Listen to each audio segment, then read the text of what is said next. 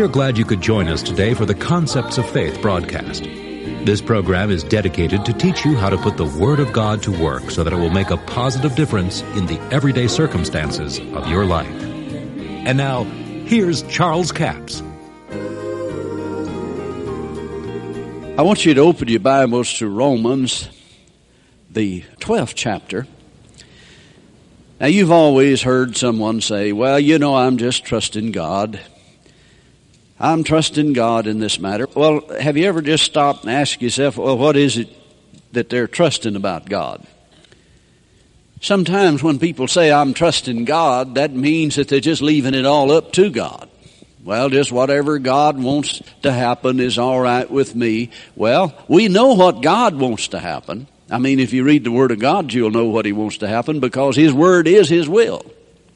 Have you ever noticed in the front of your New Testament there, it says the New Testament of our Lord and Savior Jesus Christ? You see, actually what that says is the last will and testament. That's really what it means. It is the will and testament of the Lord Jesus Christ. That is what He wills to happen in your life is every promise that is in this new covenant. So then if we say, you know, sometimes, well, I'm just trusting God to work it all out and just do all of this. Now certainly there ought to be a peace of mind and a peace that passeth all understanding. When we pray and we meditate the Word of God, and as Paul says, Rejoice in the Lord. Again, I say rejoice with prayer and supplication. Let your requests be made known unto God with thanksgiving. And the peace of God, which passeth all understanding, shall keep your heart and mind through Christ Jesus. In other words, there ought to be a peace about it. But yet, Paul goes on there in Philippians 4 to say, finally, brethren, Whatsoever things are good, pure, perfect, lovely, and of good report, if there be any virtue, if there be any praise, think on these things. In other words, it's something we have to do. We can't just say, well, I've prayed about it, now I'm just going to leave everything up to God. There are certain things we have to do. To be obedient, to follow the direction of the Holy Spirit through the Apostle Paul, we must think on things that are good, pure, perfect, lovely, and of good report and give you time to meditating on that. Now see, those things are in the Word of God. The promises of God are good, pure, perfect, lovely, and of good report. Well now someone said, yeah, but you see my problem, it is true alright that I've got this problem, yes, but it's not lovely and of good report, so don't think on it. now someone said, well, you're just hiding your head in the sand. No, we're doing exactly what the apostle Paul said to do about it. With prayer and supplication, with thanksgiving, let your request be made known unto God, then think on the good things and do everything you can do. Now he didn't say just lay down and play dead, you know, or just quit your job and pray that your bills will be paid. No, you use your faith on your job. Now, we're here in Romans, the 12th chapter. Let's read something that Paul admonished the Roman church.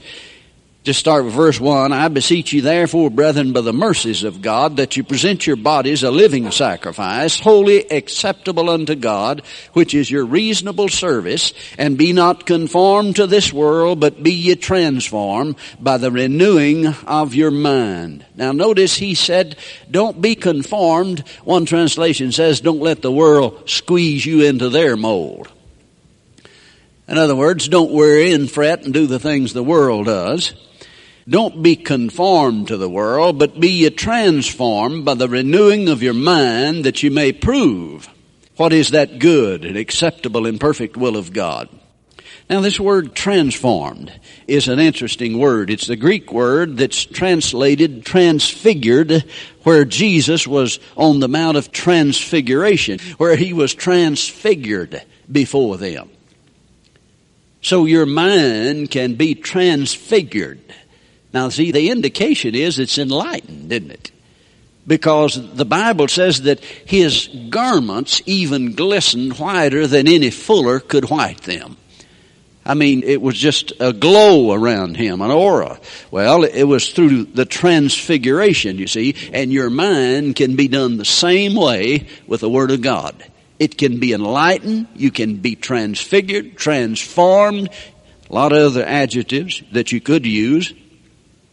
Now notice what he says in verse 3. For I say through the grace given unto me to every man that is among you not to think of himself more highly than he ought to think. Now notice he didn't say not to think highly of yourself.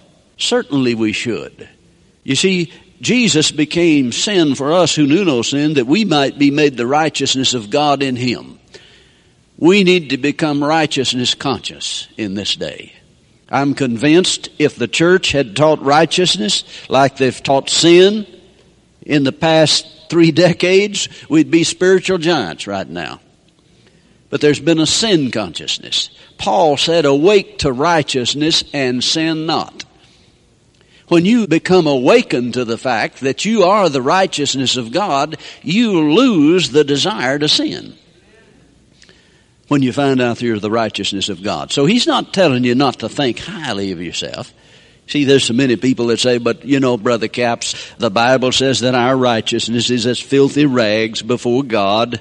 There's none righteous, no, not one. Well, now, under the old covenant, that was true. There was none righteous, no, not one. There was none made righteous. There were none born again under the old covenant. There was a limited righteousness, but it was not righteousness by faith as we know it today. There was not a way to enter into grace because the only way you can enter into grace is through faith. But you see, our righteousness today is because of what Jesus did. And He gave us His righteousness. So see, we're not talking about our righteousness at all. We're talking about His righteousness. But he says not to think of yourself more highly than he ought to think, but to think soberly, according as God has dealt to every man the measure of faith. Now he goes on to bring this into context, for as we have many members in one body, and all members have not the same office, so we being many are one body in Christ, and every one member of another, having then gifts differing according to the grace that is given to us. Whether prophecy, let us prophesy according to the proportion of our faith. Our ministry, let us wait on our ministering. And he that teacheth on teaching, he that exhorteth on exhortation, and so on. In other words, he is saying that there is given unto us, according to our calling, the ability to do what God has called us to do. And it takes faith to do what God called you to do. But now notice what he said. He has dealt to every man, didn't say some, every man, the measure of faith. What measure? The measure that you need to be able to fulfill that which God has called you to do. See, that's the context of it here. But yet there is a double reference here and a principle that goes much further than that, and that's what I really want to deal with this morning. And that is that God has dealt to every man the measure of faith. In other words, all the faith there is. Now, quite often you hear it said this way, and I believe that we miss a lot. I mean, there may be some truth in that, but yet I think we miss a lot if we just see that. And that is this, the fact that someone said, well, now when you get saved, you get all the faith there is. Well, I don't believe that is really what Paul is implying here. And I think if we take that as being the truth, then we just simply miss what God has for us. Let me ask you something to kind of clarify what we're dealing with here is if God has dealt to every man the measure of faith, then why don't every man have faith? See, Paul said in another place, not all men have faith. And then I know too that in this verse here and in Romans, he's talking to the Roman church. and He says to every man among you, which would mean people that are born again, you see. So that's the context of it. But yet, there are born again people that don't have faith for healing. They don't have faith for finances. Now, there are people born again, all of them have had faith for salvation. See, you couldn't be born again without it. By grace are ye saved through faith. That not of yourselves, it is the gift of God. Now we make a mistake when we think that it is the faith that is the gift of God. Now let me show you why. And I know, I guess I preached it that way for a while myself. But you see, by grace are you saved. This is the way you're saved, by grace. And that is not of yourselves. It is the gift of God. Then if you read all the places there that Paul talks about that, the gift of God, he always refers to grace. Never refers to faith as being the gift of God there in those instances in Ephesians 2, 8 and 10, you see, and then you get over into Galatians, he talks about the grace which is given unto me, this grace which is given. See, so it is the grace that is the gift of God. And yet, here he says God has dealt to every man the measure of faith.